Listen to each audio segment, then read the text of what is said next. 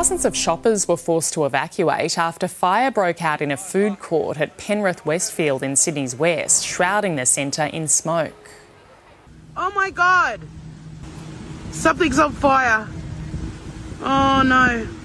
It's understood the fire happened at the eatery Noodle Time after a wok caught alight. One worker suffered smoke inhalation but was not seriously hurt.